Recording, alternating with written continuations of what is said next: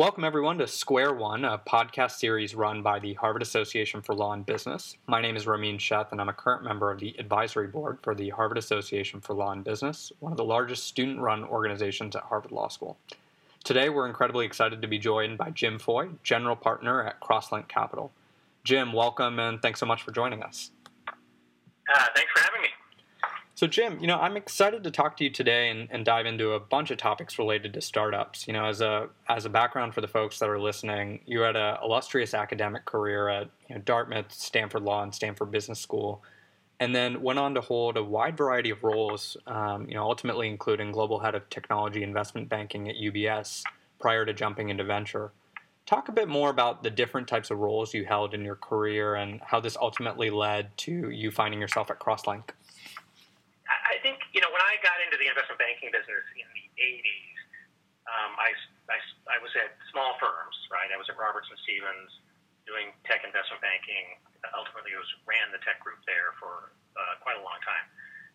And in order, you know, firms like Robertson Stephens, Hambrecht Quist, Montgomery Securities, uh, Alex Brown, the, sort of what were called the four horsemen in those days, were competing head to head with Morgan Stanley and Goldman Sachs to get the best uh, underwriting business, you know, the best, highest profile IPOs.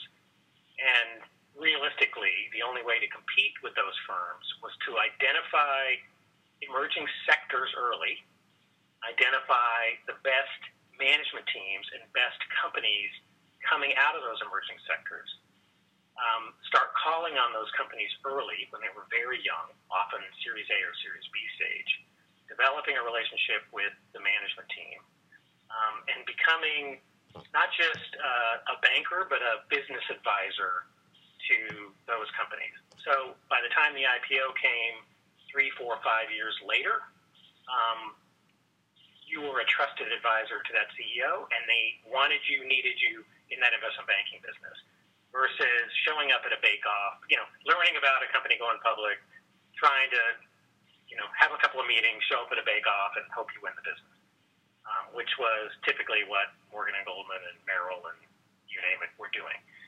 So that that business model really held true from the early 80s when I got into banking all the way through the 90s. It started to change right around the internet bubble when things were happening fast and furious and you know, companies were going so public so quickly that you know they didn't have you know three, four, five year relationship development time processes. And, you know, bankers were being cho- chosen almost exclusively just on, you know, who did great at the Bake Off.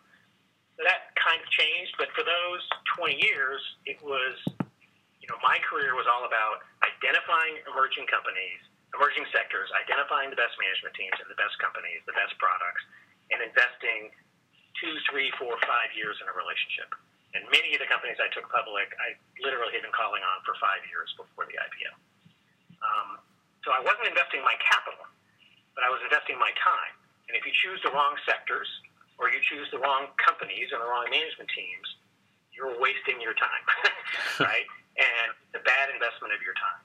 And so it was an interesting thing. The, the announcement when, when I got recruited into Crosslink, um, the managing partner and founder here said, "Yeah, you never invested your capital, but you were really good at figuring out where to invest your time, which companies to go after, develop great relationships. The CEOs liked you, respected you, trusted you, valued your advice beyond just pure, you know, IPO or private placement or M&A advice. Um, and that's what venture is all about.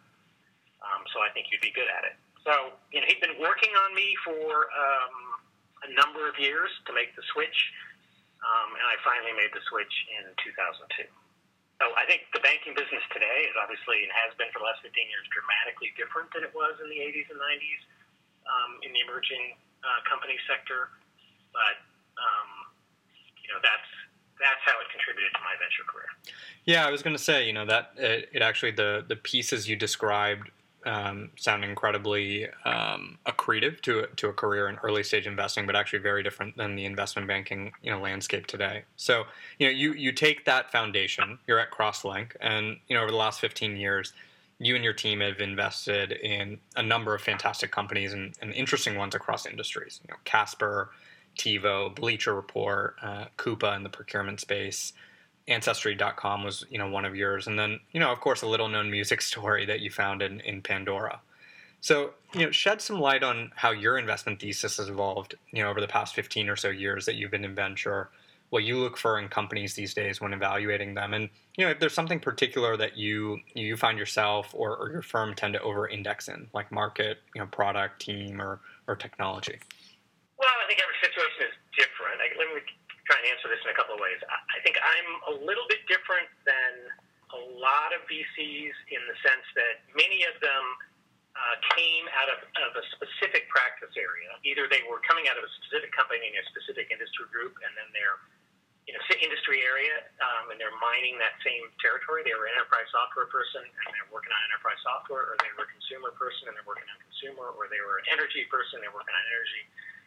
Um, the is, you know, I started primarily, first I started as a generalist tech and emerging healthcare banker, and then I narrowed my banking career to software. But then when I, in 88, when I started running the technology group at Robertson, then I had to do everything across all of tech. Um, and so I was comfortable in a lot of different sectors. Um, and that continued because the next job at UBS, I was running the tech group. Then when I was uh, chief operating officer at Volpe Brown Whelan, running the firm, it was across all of all of tech and healthcare in their case um, and then back at UBS again across all of tech. So when I got into venture, I wasn't pigeonholed by the firm and saying, okay, you're going to do enterprise software, you're going to do, do or you're going to do consumer, or you're going to do, you know, fintech or whatever it was. Because um, I kind of navigated in, in all the spaces across across tech. Um, the area I had the least personal interest in was hardware, semiconductors, that sort of thing. And the area where I had the most personal interest was software internet. But I had, you know, a lot of, in my software and internet banking, I'd done a lot of consumer and a lot of enterprise. And I'd done a lot of uh, fintech stuff. So those are the areas where I've been operating. Um, I think that's a little bit different than most people, but our firm uh, accommodated that. And when we'd hire somebody from the outside who came into a from a specific area, I would say, okay, fine, you do that, and I'm going to go over here. So I've kind of gone where we didn't have people, um, which is probably, again, different than you come out of fintech, you're going to do fintech. If we hired somebody who's going to focus on information security, okay, I'll do something else. Um, so that kind of explains why you'll see in my background that I did Ancestry.com and I did Pandora, but I also did Coupa. You know, I'm in personal capital, right? And so, um, you know, I did Omniture, variety of different areas. Yep. So that answers part of your, I think part of your question, which is probably, you know, a little different than most. Um, the other part was what do we look for? I think it's, every firm is looking for the same thing. It's big markets, you know, compelling uh, founding team, um, opportunity to, you know, is it competitive differentiation? Is there product differentiation or a way to, you know, build a not necessarily a defensible business through IP, but a um, business that can be a durable uh, market leader um, through one factor or another. Um, and I think that's the, kind of the same for everyone. I think every company is a little bit different. Um, sometimes you can have a an idea where you anticipate a lot of competition early and maybe not as much differentiation, but it's a huge market, and you think you've got the most compelling management team that is going to go, you know, kick tail.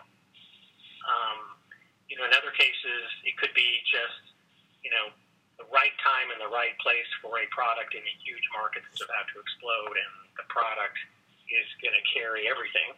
Um, and uh, you know, the, the, you're going to be recruiting a management team along the way to take advantage of that. Uh, so it's, it's, you know, you have to look at each circumstance differently and you're weighing, you know, risks and opportunities.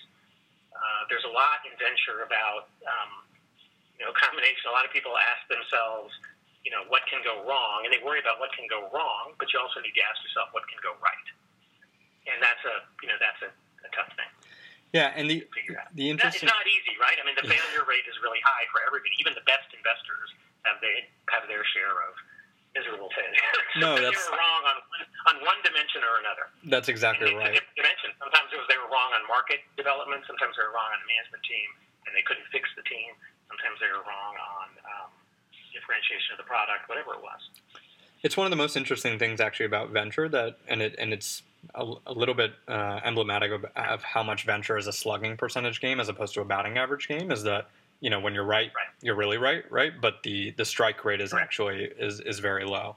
So let's let's actually let's dive into. I want to I want to dive into Pandora a little bit, and I think it's actually it, it pulls on some of the characteristics you were just talking about, right? A, your interest at the cross of you know software and internet B some of the pieces you were just talking about about you know competitive differentiation and I, I, think the context of the story kind of paints that out so you know as background obviously you know but you you led pandora's first institutional round invested in the company way back in 2005 and you know at that time um, you know the market for internet radio was was growing rapidly xm sirius had you know millions of customers and they were paying real dollars in the space but they weren't doing internet radio they, they were doing satellite radio they were doing satellite radio they had, no streaming online yep. streaming radio. Yep. So they were doing satellite radio, but you know they had millions of customers paying paying real dollars in the space. And interestingly, you know, your investment thesis actually wasn't based on those dollars. It was it was based on ad revenue and its potential in the space. Right. So you know the investment actually was you know contingent on Pandora running a freemium model for users to to end up supporting you know the creation of a robust robust ecosystem attractive to marketers. So talk talk a bit more about you know what the thought process was you know, at that time when thinking through this strategy, because obviously playing Monday morning quarterback, you know, it worked out. The business was doing great. But talk about, you know, what the kind of inflection point or the thinking was at that time, and and you know, really some of the key right moves made um, by the business over the last decade in, in terms of thinking about, you know, streaming and internet radio. Um, to grow to you know 80 plus million monthly users today. Sure.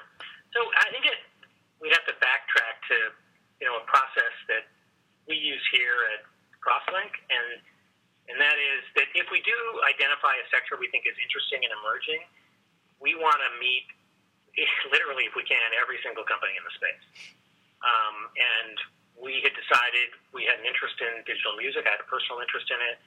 Um, we had had hired a, an associate with a digital media background and expertise, and I asked him to call on every digital music company he could find, regardless of size or stage, and also to work our public team to understand with our public, we have a you know hedge fund team that looks at public stocks, understand you know what the various public companies were doing. Um, so you know we wanted to create a big landscape, but hopefully in calling on all those companies, uh, we could identify you know ones that we thought would be winners. And he, I think he called on 40 something private companies of various ages and size. One happened to be a company that at the time was called Savage Beast, and it was developing, its product was in development. Its only product at the time was a the music genome software application that ran in kiosks in stores like uh, Target and Best Buy, where you'd go to the kiosk and you'd say, Well, I like Steely Dan, what else might I like? And it would recommend music to you based on the genome. That was the original business of what became Pandora was called Savage Beast. Um, and they had raised, and that was the, the angel round or seed round that was done in '99, had funded that business. Uh, by 2004, they were out of money. They were operating on fumes, and Walden and Labrador came in and recapped the company to recruit a new management team to take the genome and build a different business with it. Um, and that's we met the company when they were in the middle of that process. Um, and so, you know, we were intrigued by what they were trying to do with the product. Um, that's when Joe Kennedy, Tom Conrad, and Jessica Steele came in to partner up with Tim Westergren.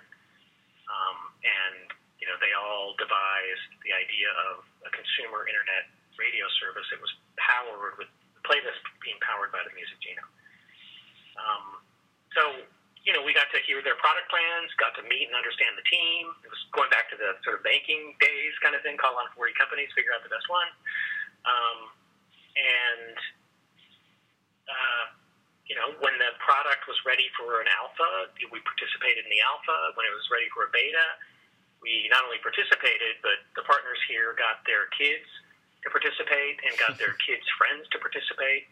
And I think we ended up with about 40 users and formed a focus group trying to get feedback from these users um, at various ages from you know, call it, uh, you know, pre-high school or high school to through, you know, post-college and young professional, plus plus the people the partners ages. Um, and what was interesting was a couple of things. One is uh, people loved the service. At the time, it only had 70,000 songs, I think, in the beta. In the whole database, there was only 70,000 songs. It wasn't an extensive database, but people loved the service. When we got negative feedbacks about the service, it was a kid who'd say, well, it doesn't have enough hip hop. Well, yeah, of course, it didn't have enough hip hop at the time because the priority was other categories and they were still developing the genome oriented, not hip hop, et cetera. But, you know, people loved the service.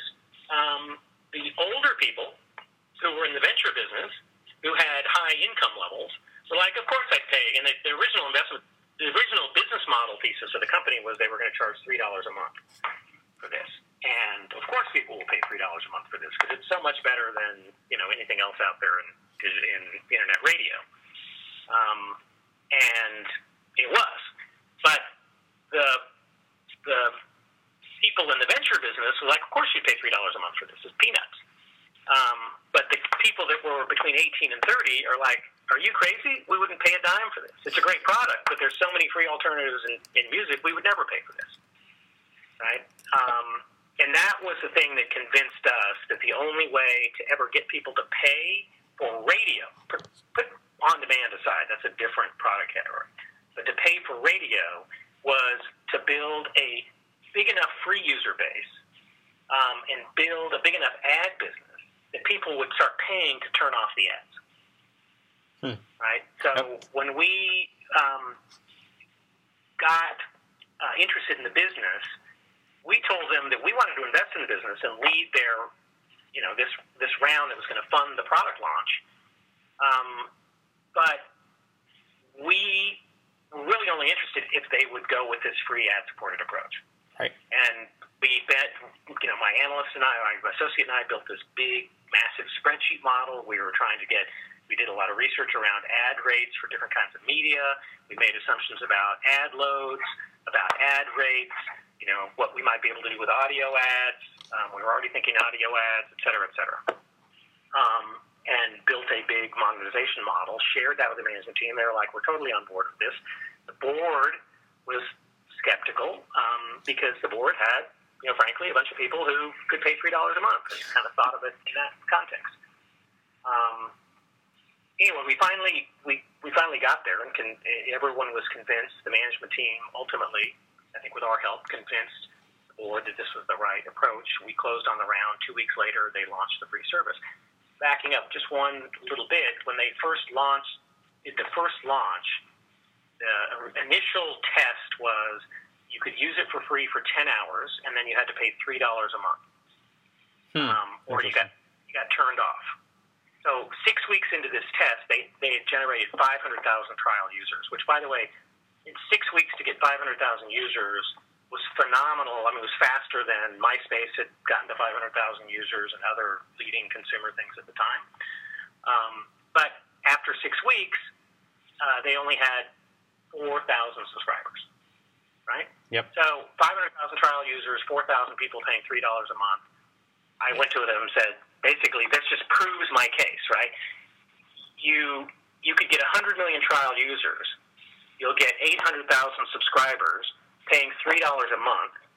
And from 100 million users, you'll build a $30 million business. It'll be profitable because you're only paying royalties on the people who subscribe. But then and royalties on the 10 hours a month, 10 hours free, but that's not a big deal. So you'll be profitable. and It'll be a $30 million business. You can sell it for $100 million. And your, your uh, earlier stage VCs that funded the product development will make some nice money. But you won't build a billion dollar business. Um, the only way to build a billion dollar business is to get those 100 million users and get as many of them to listen for free as possible and, you know, generate ad revenue. You may generate only a dollar a month, 50 cents or a dollar a month in ad revenue compared to $3 a month in subscription revenue, but you'll have a hell of a lot more. Right? Um, and, you know, that's obviously the way it, the way it played out. The whole emergence of on demand is a completely different situation. We can't even talk about that. But in terms of just building a radio business, you know, they ultimately got to 80 million users, and 85% of their revenue has been uh, ad-supported revenue. And even the subscribers, they didn't really come back and start focusing on subscription until they got the ad loads high enough. They came back with a differentiated subscription product, which was initially no advertising, uh, a higher bit rate. It was three times the bit rate. So if you were going to play through your home theater or home stereo, whatever, you were going to want the higher bit rate. Um, and yeah, I think there was a desktop app or something, which was not a big deal. It's a, um, so at least, at least they got some people to convert to subscription. It's uh, but the gross margins, by the way, in those days, the gross margins on the ad revenue were higher than the subscription gross margins. We got the gross margins on the ad revenue up to call it 50%. The subscription gross margins were 30%. Well, that's surprising. And that's because the subscribers, well, but the subscribers were the heavier listeners, hmm. right? Yep. Listening more hours, and you're paying royalties based on hours. The royalty was not based on a percentage of the subscription, it was based on hours. Hmm. So the heaviest users who converted so even though the subscribers were predictable and they were there every month, and you know it was recurring revenue, it was lower gross margin, um, and the ad revenue was much higher, much higher gross margin, but obviously less predictable, and you know um, users coming and going, and subject to economic fluctuations, and you know overall ad spend in the economy and things like that. Yeah. Yeah, Pandora was you know Pandora was an interesting story. I think for a couple you know a couple of the different reasons you laid out. You know, from a process perspective, it was interesting to hear how you were think how you know you and the team were thinking about evaluating the space. And then you know, agreed. We actually we didn't get into the on-demand piece, and I know that could be a whole other conversation. But it you know in many senses it was a little bit emblematic of you know the usage of ad revenue and kind of the future of ad revenue and consumer. Um, obviously, you know, businesses like Snap, et cetera, you know, being fully baked on on that type of business model, um, as well as some early innings on on on thought process on on demand. I know you guys are in Postmates, but obviously there's a a whole flurry of activity and news, especially centered around you know unit economics in, in the on demand space. But you know, more more broadly, I think you know switching switching gears slightly. Um, I think it's interesting because it, it really painted to the future of different types of business models, and I think where we are today you know truly a hockey stick moment for a lot of technologies and a lot of industries. Um, I'm curious to switch gears and actually hear your thoughts on valuations, um, and specifically, you know, what you think of venture as, as relative to other asset classes these days, and the state of valuations. You know, anecdotally, it seems LPs are more bullish about putting money in venture. You know, there there have been a couple of recent IPO misses in in Snap and, and Blue Apron that could swing sentiment, but in aggregate, I think there's some fundamental underlying mechanics that you know point to why LP contribution may be up. You know, more innovation is happening on the private side compared to public companies, so obviously there's more growth potential. There are material rounds to be part of pre-IPO, especially these days, which is you know much more of a new trend than historical. And then market sizes and cost dynamics are just increasingly you know favorable for, for new startups. And, and as an LP, you're almost getting the equivalent of an ETF on the private side you aren't forced to absorb you know the risk of a single investment or stock. So, you know, what's your view on venture as an asset class these days, and and then separately, but interrelated, the overall state of valuations in the industry? Uh, I think there's a lot of strategies and a lot of ways to be successful, and uh, you know, LPs. GPs have to figure out what strategies can be successful for them, and LPs have to figure out which strategies they want to invest in and what's going to be successful for them.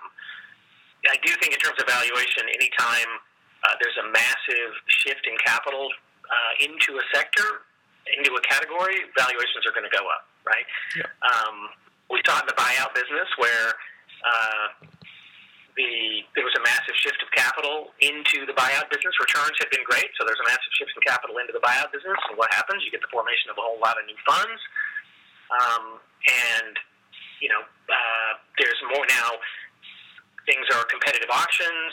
EBITDA multiples, successful winning bids have much higher EBITDA multiples. Companies are having to put more, buyers are having to put more uh, leverage on companies to make the returns happen, et cetera, et cetera, et cetera. So it becomes a tougher space. Now, it's a space where a lot of capital can be put to work. So it's because you know the scale of the deals is so much larger, so much capital can be put to work, so it continues to attract capital. But it definitely drove up valuations, multiples, and everything else in the buyout space. Same thing happened in the growth equity space, and it's happening in the venture space. In the venture space, it's mostly been huge dollars chasing hot, what I will call hot, mid, and late stage deals, pre IPO deals. where they think even if the IPO isn't going to happen because these companies want to stay private longer, these companies are reaching, they'll be at IPO scale within a year or two of the investment. And so there's big money coming from big multi billion dollar venture funds into those deals that have a hard time putting that capital to work anyplace else. There's big money, there was big money coming from hedge funds. Saw that as an opportunity because companies were staying private and there were less to choose from in the public market, so to speak, right? Um, and the only place to find the next generation of growth companies, they couldn't wait for them to go public. They had to find them in the private market. Same thing with the mutual funds. The only way they could find the next generation of growth companies was in the private market because fewer companies were going public. What did that do? Well, it drove up valuations of public of private, mid and late stage private companies to really, really high levels. Um, so I don't think those are sustainable. I look at these numbers and you see private companies that have much higher uh, valuations on a on a multiple of revenue, free cash flow, EBITDA, whatever multiple you want to pick, than public companies. And you can see it when these companies are coming public and they're filing their IPOs at half the price of the last round. Exactly. Um, right.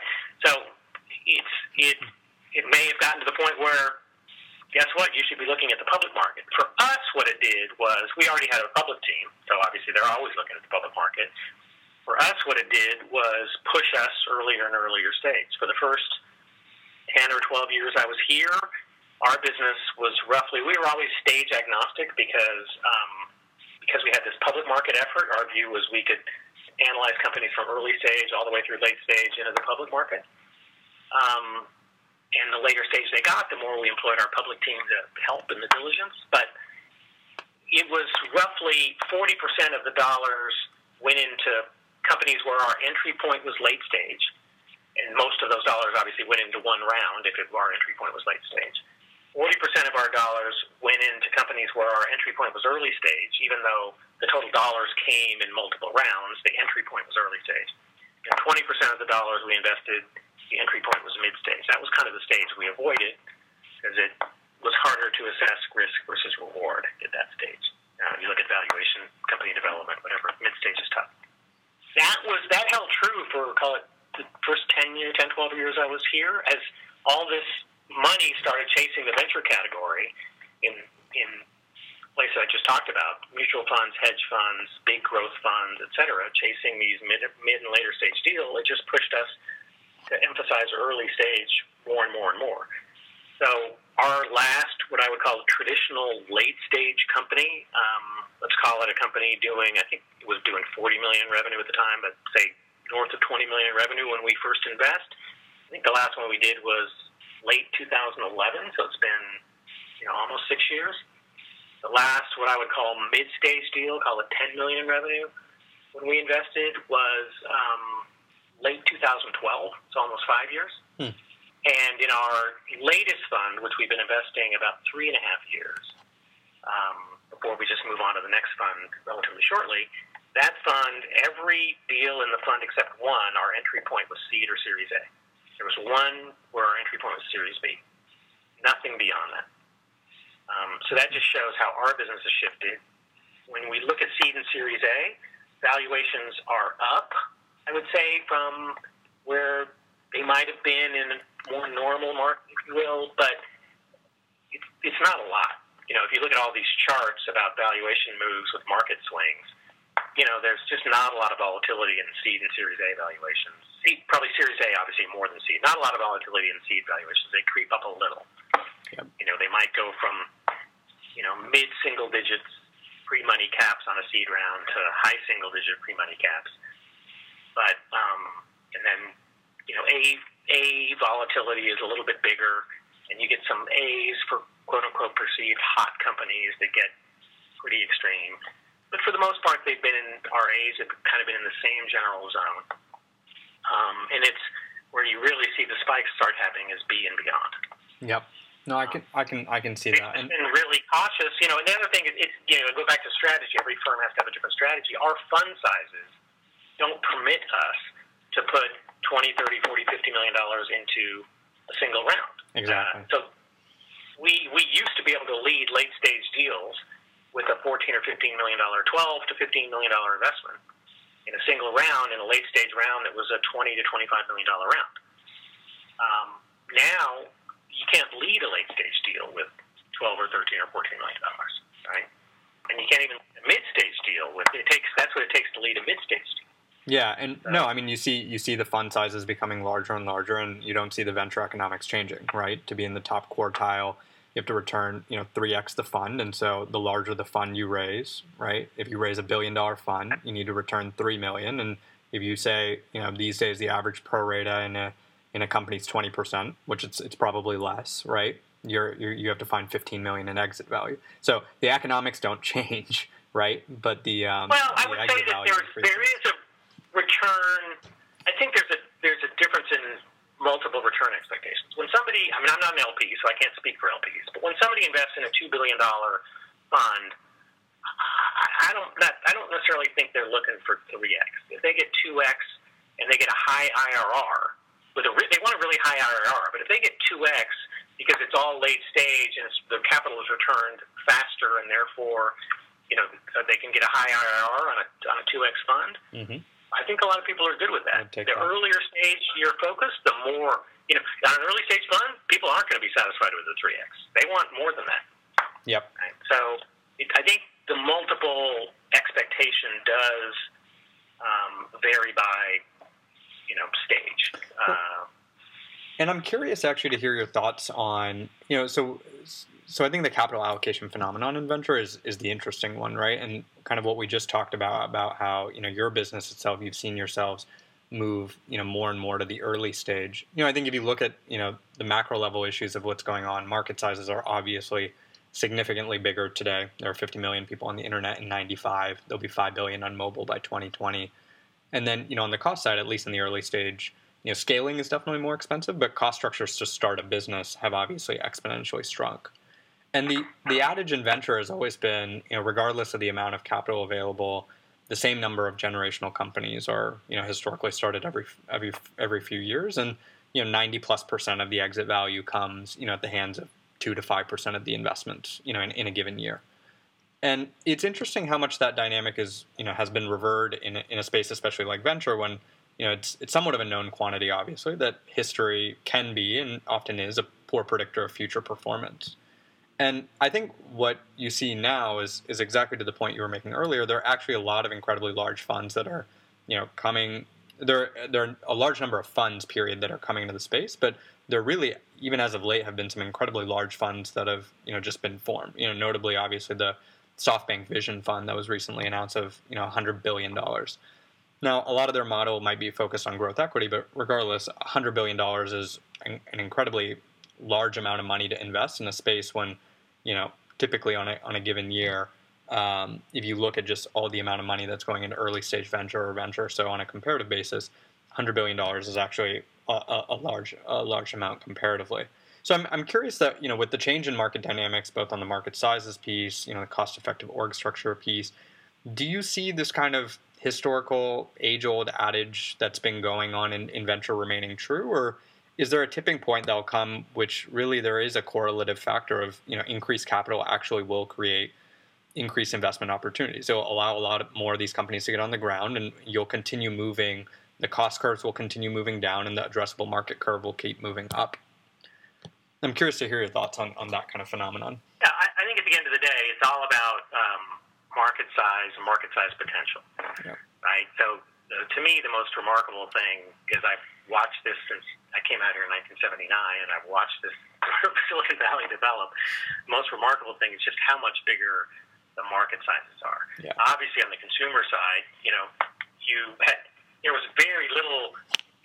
We had consumer electronics before the internet came around in '95, right?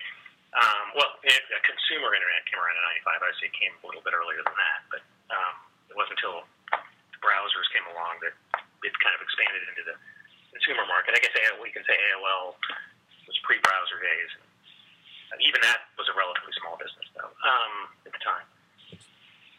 So, you know, you the internet obviously opened up this dramatically larger market, and then as, as uh, broadband penetrated not just the U.S. but the rest of the world, it just kept expanding, expanding, expanding, expanding.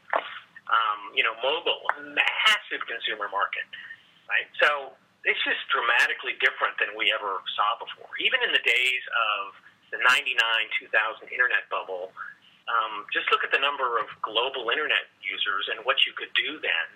You just there wasn't that much yeah. market opportunity compared to what there is today. That, that's consumer. On the enterprise space, it's still the same. You know, the, the amount of global enterprise IT spend and the categories they're spending it on, you know, it's just massive. So these markets are huge and getting larger, and the categories keep expanding because as uh, technology enables, uh, as technology develops, you know, the silicon cost curve and then the power of software, um, it keeps opening up new areas of quote unquote automation, um, and those create brand new markets or contiguous markets. And each of those markets can be really, really large. So it's just what I've seen is the number of categories uh, where technology has an impact just keeps expanding and expanding and expanding. I don't know when that's going to end. And then um, the size of the markets are just dramatically larger. Both of those mean that you should be able to invest more capital. It's not that the capital enables the creation of markets, it's the technology enables the creation of markets um, and the capital can be in, invested productively um, at high return in those newly created markets, right? Um, so you need the capital and the markets, but it's not like the, the capital created the markets. It was the other way around. It's the other way capital around. Funded market, capital funded market, the market development, but it was the technology that enabled technology developed that enabled the creation of a market. Plus, some smart entrepreneur who came up with an idea that nobody had ever thought of before. Exactly. So let, us actually talk about the automation piece that you were just referring to. You know, one of the biggest critiques. Yeah, and I use automation loosely. It's uh-huh. obviously uh-huh. not necessarily automation, but it's the application of the application. some form of technology to a uh, consumer or business market, right? Yeah, exactly. No, and so and and I think you know I, am interested in the automation and, and application of automation. Oh, let, me just, let me just kind of jump uh-huh. in one second. Yeah. Sorry to interrupt, but but the other thing you get in technology all the time is you get these platform shifts, right? Exactly. We went in enterprise, we had the platform shift from mainframe to mini computers, and the mat platform shift from mini computers to distributed PCs, and then the platform shift to, to mobile. Uh, internet-based. I'm just saying enterprise, internet-based, mm. cloud.